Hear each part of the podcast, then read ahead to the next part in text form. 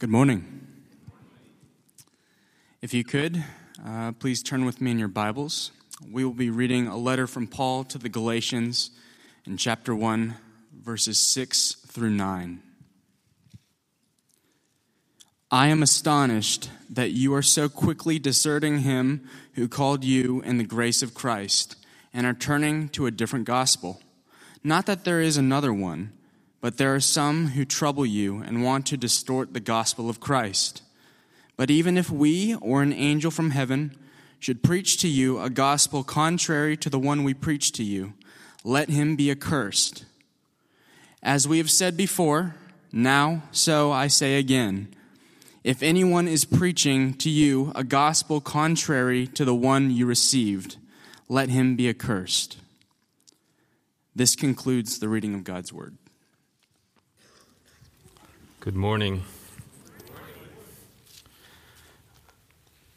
It is indeed amazing to have the privilege to speak to you this morning, uh, realizing that uh, it is a generational blessing from God.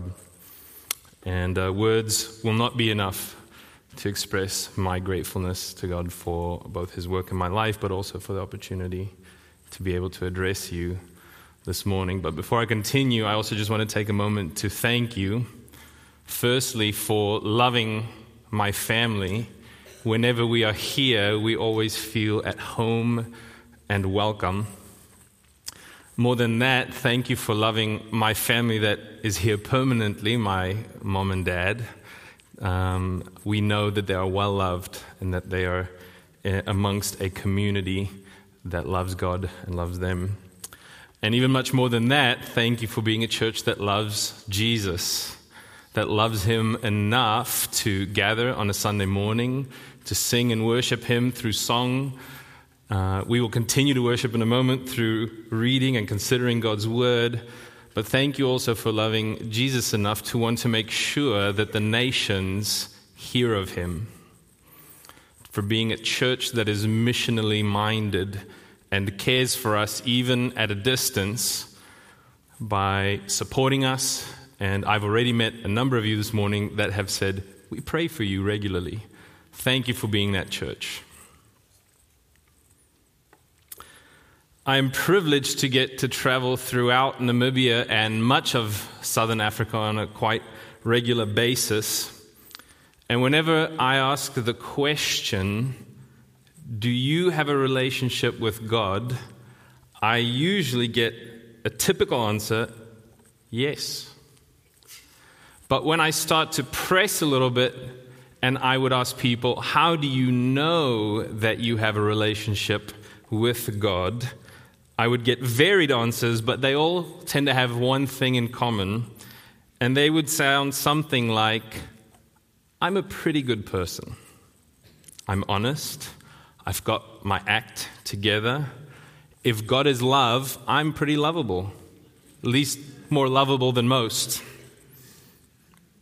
And so the question becomes why do we think and why do we tend to give such an answer? Why do we think that when we do certain things, it means that we are in a good relationship with God? Well, I guess it's because in every other situation we find ourselves in, in every other relationship, we get what we put in, right? We, in a job, if someone's farming, at school, in relationships, if we want to move ahead, we have to perform. Nothing is free. And if that is the case for all other spheres of our lives, then certainly that has to be true of our relationship with God. Or is it? This morning, we will consider a group of people that certainly thought that was true. However, the Lord inspired a man that we all know to be the Apostle Paul, who wrote a letter to the church in Galatia in which he warns against the thought that we can earn or work for right standing with God. Why? Because the essence of Paul's letter to the Galatian church is a warning that right standing with God is a gift that is freely given, it's freely received by putting our faith in Jesus Christ. So it is Jesus and what he accomplished on the cross through his life, his death, and his being raised again that makes us right with God. That's the gospel, and anything that says differently is a false gospel. Therefore, any claim made or work brought to God as a contribution to God's work through Christ that aims to complete the gospel or earn the benefits of the gospel on our lives is a false hope. And anyone attempting to do or teach such lies is accursed. My prayer this morning is that Paul's message to the Galatians and ultimately to us may bring a deep conviction from the Holy Spirit that we too, all too often, bring our best efforts to God thinking that they somehow complete or earn the gospel's benefits for ourselves, when in fact, all they do is cause us to desert Christ and turn to a different and ultimately false gospel. On the flip side, the encouragement to us this morning will be that we can do nothing except receive in faith the grace of Jesus Christ because what he accomplished is not only wholly sufficient, it is already completely done. Let's pray. Lord, I thank you for the opportunity we have this morning to read from your word and consider what you want us to hear. Lord, I thank you that we can meet freely and joyfully without any fear this morning, as so many other churches all around the world, that the enemy will somehow barge in through those back doors at any point because it is illegal to own a Bible or illegal to listen to your word. Thank you, Lord, that that is not the case. Thank you that you've given us your word and we can quite humbly and boldly come before you. And so, Lord, we ask you that you will humble our hearts, that you will prepare our hearts, that our hearts will be fertile soil for your word to land on this morning, that your word would take root in our lives, and that we will grow and that we will apply and become more like your Son. Lord, will you bring understanding to our hearts and teach us how to apply? And Lord, we thank you that your word is sufficient, it is enough, and it is profitable. It will accomplish what you want it to. In Jesus' name, amen. Amen.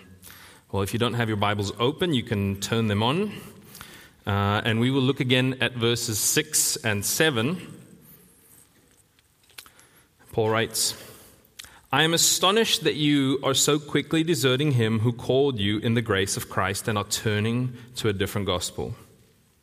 Not that there is another one, but there are some who trouble you and want to distort the gospel of Christ. And so, point one this morning is distorting the gospel means deserting God. Distorting the gospel means deserting God. Now, we will spend much time this morning considering what the gospel is, what it accomplished, and what our response to that should be.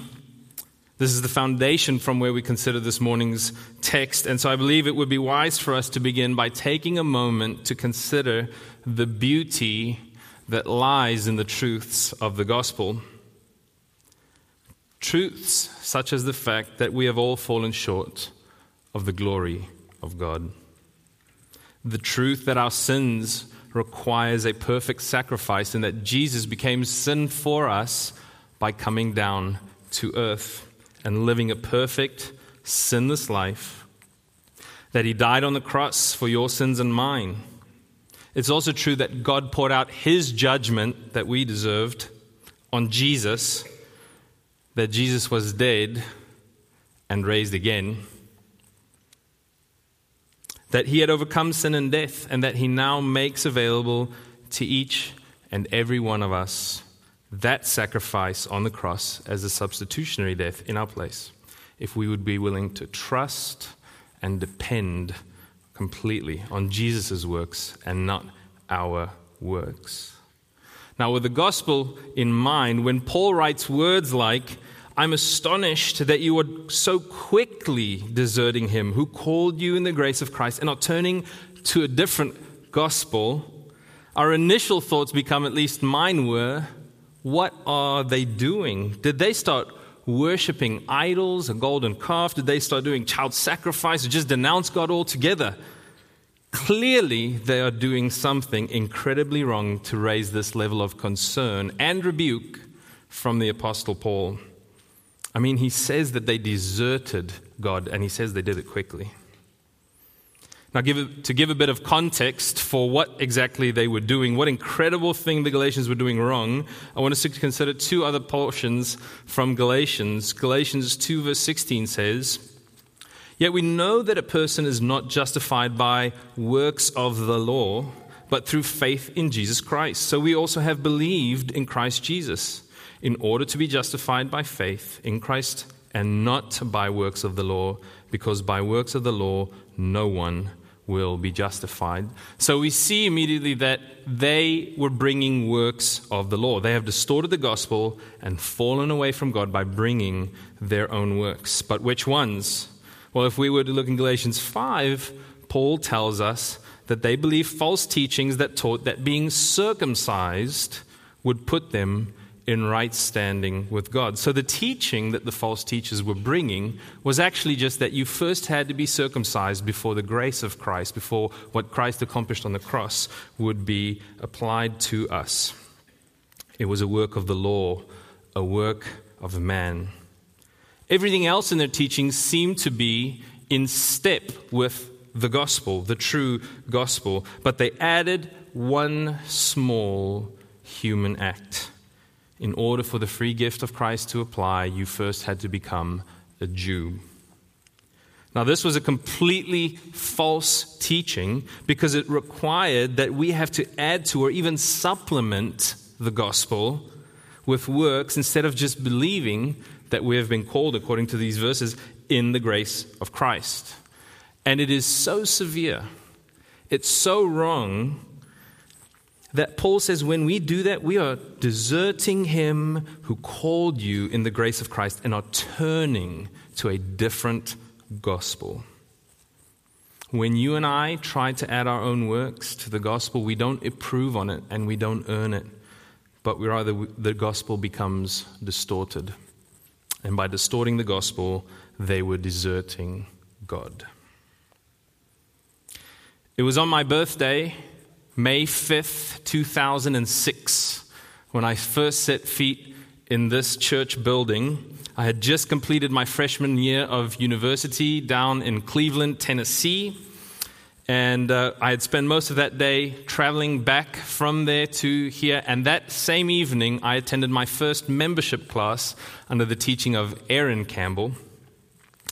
And somewhere in the middle of that summer, God made it clear that I would not be returning to Cleveland, Tennessee, but that he wanted me to stay in Richmond, to become a member of this church, and to serve this church by helping the maintenance guys, Lee Ingram, who's part of the Fredericksburg church still in the just a little bit north of here, and Mike Parrish.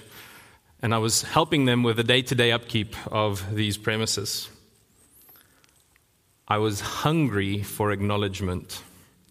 And not only the acknowledgement of men, but in all my serving, I thought that the things I was doing would put me back in right standing with God. So as I cleaned this building week by week, it was my regular practice that when I was in some far corner cleaning, and I heard either someone from the staff, and especially some of the pastoral staff, the leadership, come over from the offices to the building, that I would, and this is a bit embarrassing to admit, but I would run from back in those corners to the most open space I could find. And even if I'd already cleaned there, I would clean it again so as to be seen working hard.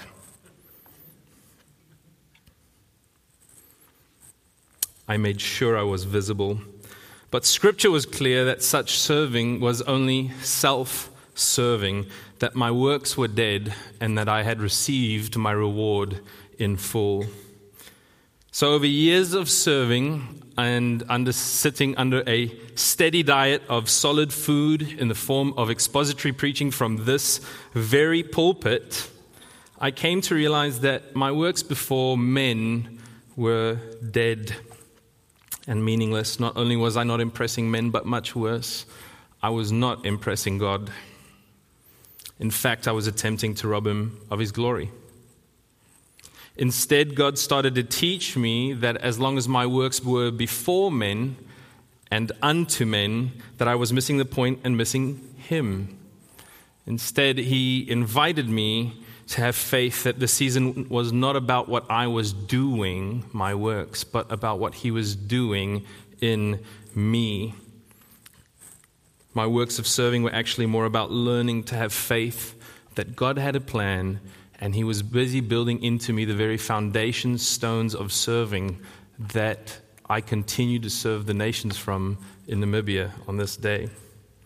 My reward was not in the acknowledgement of men or pastors, but my reward was in Jesus acknowledging me before the Father.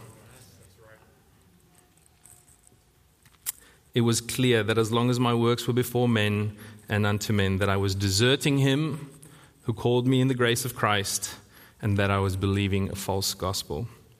Much the same, Paul's astonishment to the Galatian church, the larger part of his concern is the fact that the Galatians were, by listening to false teachers and false gospels, turning away from grace. They were turning to a different gospel. Galatians 1, verse 6 again reads I'm astonished that you're so quickly deserting him who called you in the grace of Christ. You and I are called by grace. It's the saving act of God. It is not a team effort. We bring nothing good to the table. So, what then is expected of us? That we would daily come humbly before the Lord, asking Him to help us not only understand His word and the truth of it, but that He, through His Holy Spirit, would teach us to believe and apply and love the gospel of his son, Jesus Christ. So let me ask you how do you and I, how may we be trying to please God? How do we try to add to the gospel or earn the gospel in our own life? To get practical, let's consider our giving. Because we can tend to give in ways that attempt to earn the favor of God. We can give and be tempted to think that we are good or we are in good standing with God because of our giving, when instead we should be giving out of the overflow of love and affection for what Jesus accomplished for us on the cross, knowing that what we own are gifts from His hand in the first place. Or maybe when we come to church on Sunday morning, do we come to church on a Sunday morning because simply by being here we think that we've ticked the box. We are now in right standing with God. God will now approve of me. We can easily be tempted to bring our church attendance records to God, as if that earns right standing with Him, when rather coming to church should be an opportunity that excites us as we get to meet with God and His people. Or how about in our parenting? Parents, do we teach our children the truths of God's word because it makes much of Him, or because we desire mainly to have well behaved, obedient little children? Do we commend ourselves to God because we have well behaved children, or do we disqualify ourselves because we don't? How are we bringing works to God? Brothers and sisters, by the fact that the Galatians were trying to bring their works before God, they had in essence turned away from God. This should sober us. And I read verses 7 to 9. Not that there is another one, another gospel, but there are some who trouble you and want to distort the gospel of Christ.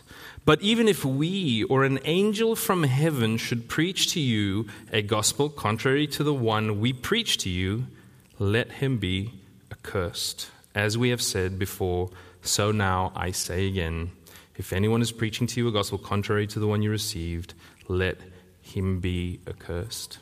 So Paul says, not that there is another one. He wants to help us see that the gospel is clear. It has clear boundaries and exact details. There is no such thing as another gospel. And then he says that there are some who trouble you and want to distort the gospel. So, Paul is essentially saying that when we distort the gospel, since there is no other gospel, it becomes no gospel at all.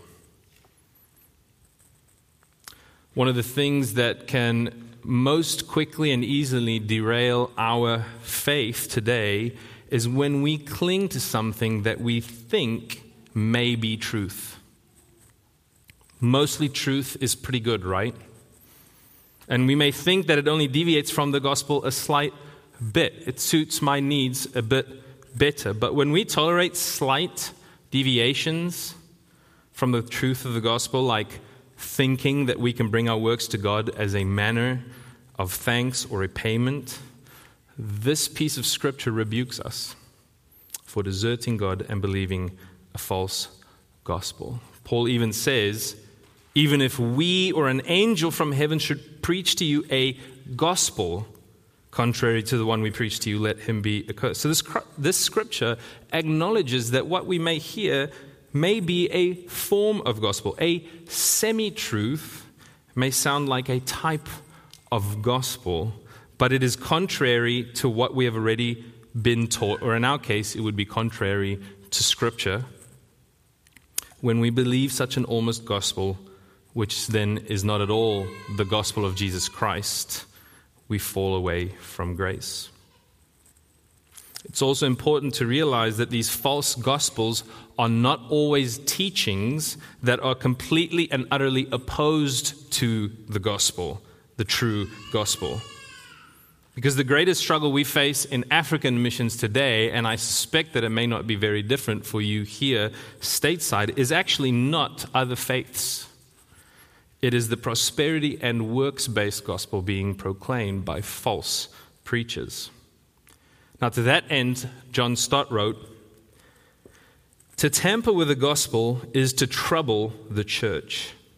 Indeed, the church's greatest troublemakers now as then are not those outside who oppose, ridicule, or persecute it, but those inside who try to change the gospel.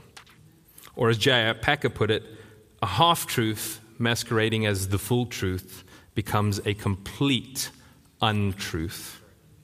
And that is exactly why Paul was rebuking the Galatians by telling them to discard false teaching, because we can assume that at some point they knew truth. They had, at least at some point, received Paul's teaching, and they must have received it in a way that Paul approved of while he was with them, or he would have corrected them there and then. But now it seems that they did not hold fast to the gospel they received. Let's look again at Paul. He says, If anyone is preaching to you a gospel contrary to the one you received, received. We receive the word by faith, and that changes us. It's what the truths of the gospel are accomplishing this morning all over the world, wherever it is preached well and biblically.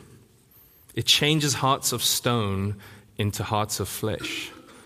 It changes opponents to Jesus and his gospel into co heirs with Christ. What amazing grace. But when we become tempted to do or to earn our own way, when we want to accomplish the benefits of the gospel the true gospel actually speaks directly to our pride. Because just receiving something so valuable, so life changing, so profound at no cost is unthinkable. Surely we can bring something to the table to show that we deserve this. And Paul here sternly, twice, in verses 8 and 9, rebukes such teachers and anyone who believes such fallacies with words such as accursed. We too should not, and indeed cannot, do anything except receive through faith the truths and the grace of the gospel. The gospel is sufficient, but only when we allow it to change us rather than us trying to change it. An example of this that I believe would serve to bring the point across was, would be if I had a glass of very clean, healthy water. Here's a bottle of water. It's unopened. And if I told you that this is completely clean, but I am going to add one single drop of poison to this bottle, does that not make all of the rest of it undrinkable? The entire 99% drinkable water, at least before I added the poison, would have been good in the same way, the gospel that relies 99% on Christ and his sacrifice, but asks us to bring 1% to the table, is useless and com- a completely false gospel. It nullifies the cross and makes the 99% essentially zero. Let us not add to the complete and perfect work of Jesus Christ on the, on the cross. Let us not think that we can go somehow from being an insolent opponent of the cross to now loving and savoring Jesus because we did something. What we might add will always be tainted with sin if it's not covered by the blood of Jesus. And just consider, even Paul did not do anything. He did not bring any action or work to the table. He was chosen and set apart by God. That's the gospel for us today. Christ gave himself to save us from this present evil age. And not only can you and I not add anything to the saving work, but why would we want to?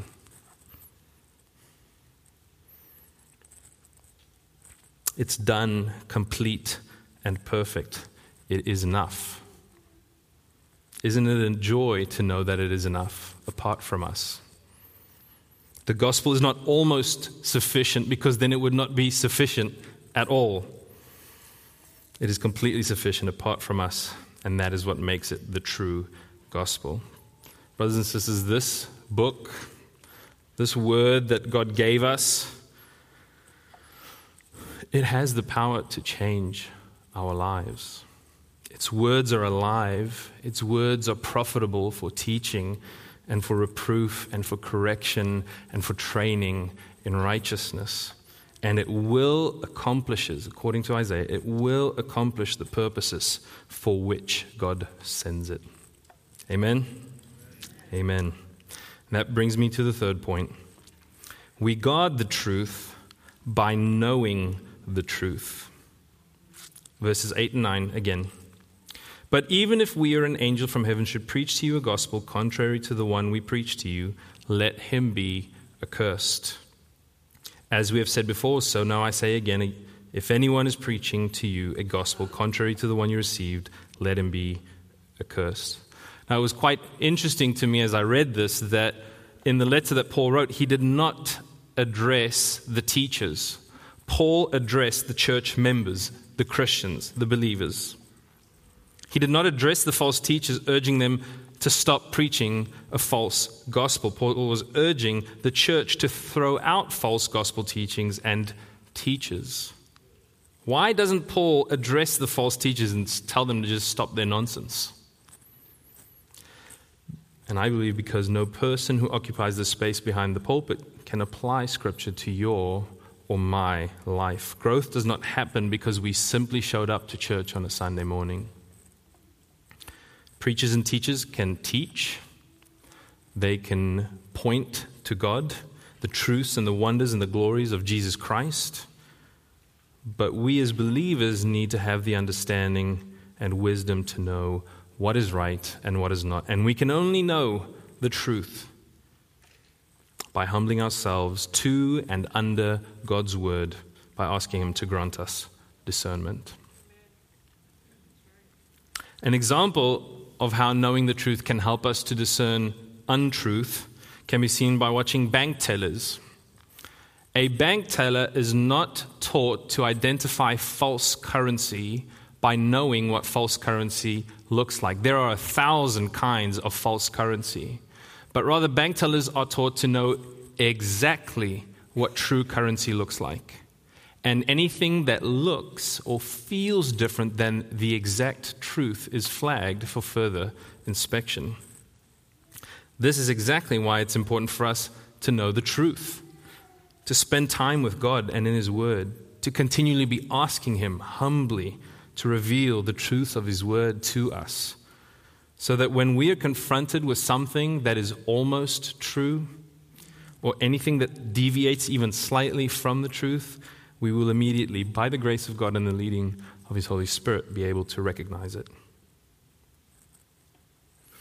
I interact all too frequently with people, especially in rural settings in Africa, that were given false gospels.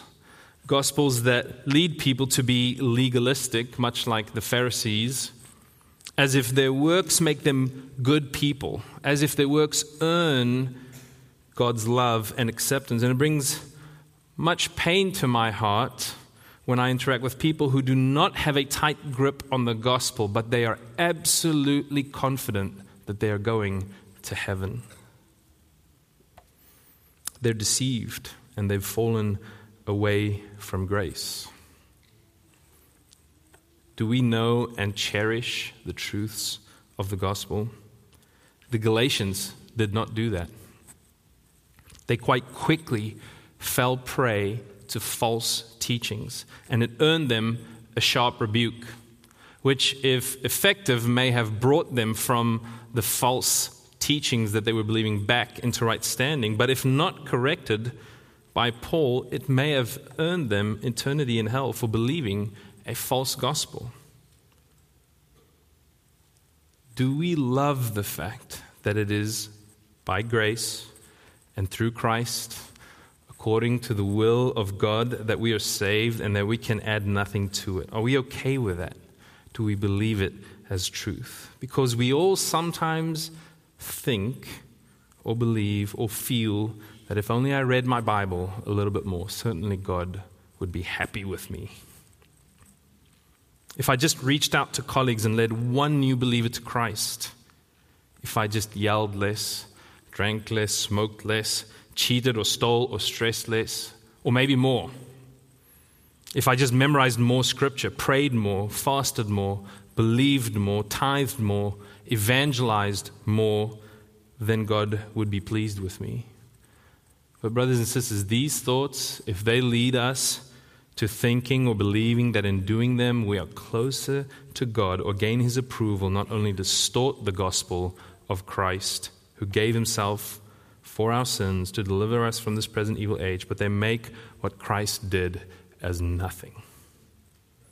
The point is, we cannot add anything to the all sufficient and complete work of Jesus Christ on the cross.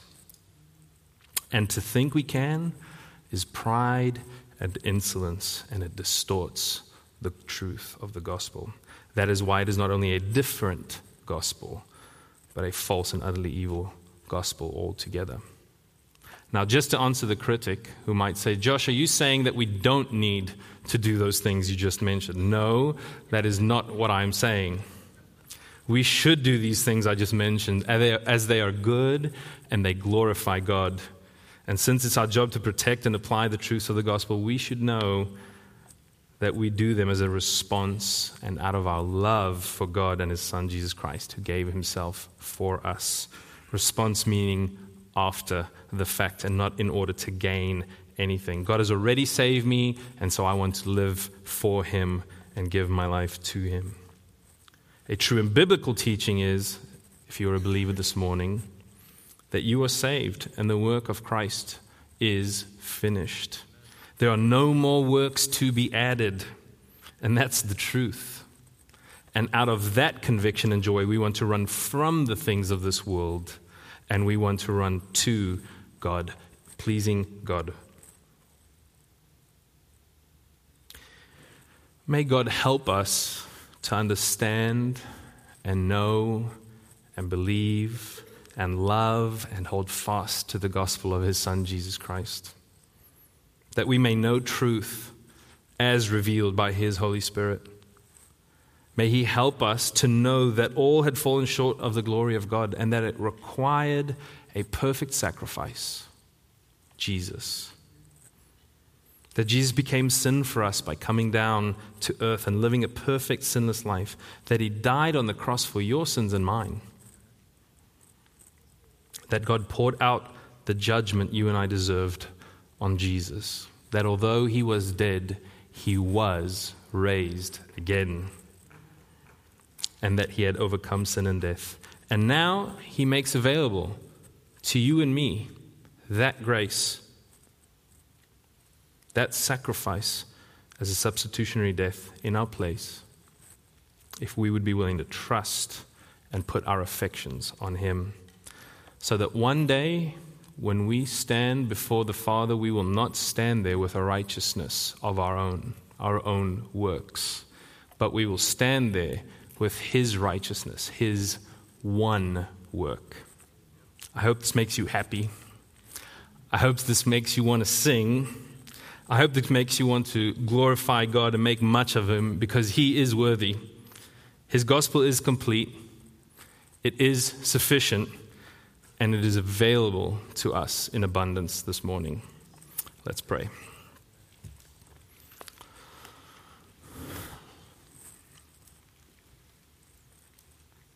Lord, thank you for your word. Thank you that your word is sufficient and that you gave it to us so that we could consider it this morning and learn from you and your Holy Spirit. Lord, thank you that what you accomplished on the cross is sufficient apart from us. Lord, thank you that you do not expect of us to somehow bring something to the table, but that you, by your grace, lavish your love on us. That, as Matthew said this morning, you usher us in to the presence of God, that you're interceding for us. Lord, thank you that we can come boldly yet humbly before your word, know that you want to speak to us as you have done this morning. And Lord, I pray that as we go, you will continue to speak to our hearts. This seed that has been planted by your word, that you would nourish it and grow it, that it would come to a point of application, that we would be convicted where we've fallen short of your glory, Lord, and that we would continually submit ourselves under you and under your good word which you've given us. Lord, may we not distort your gospel by thinking that we somehow bring something. But Lord, may we cherish your gospel and may we be willing to share it with others. I pray in Jesus' name. Amen.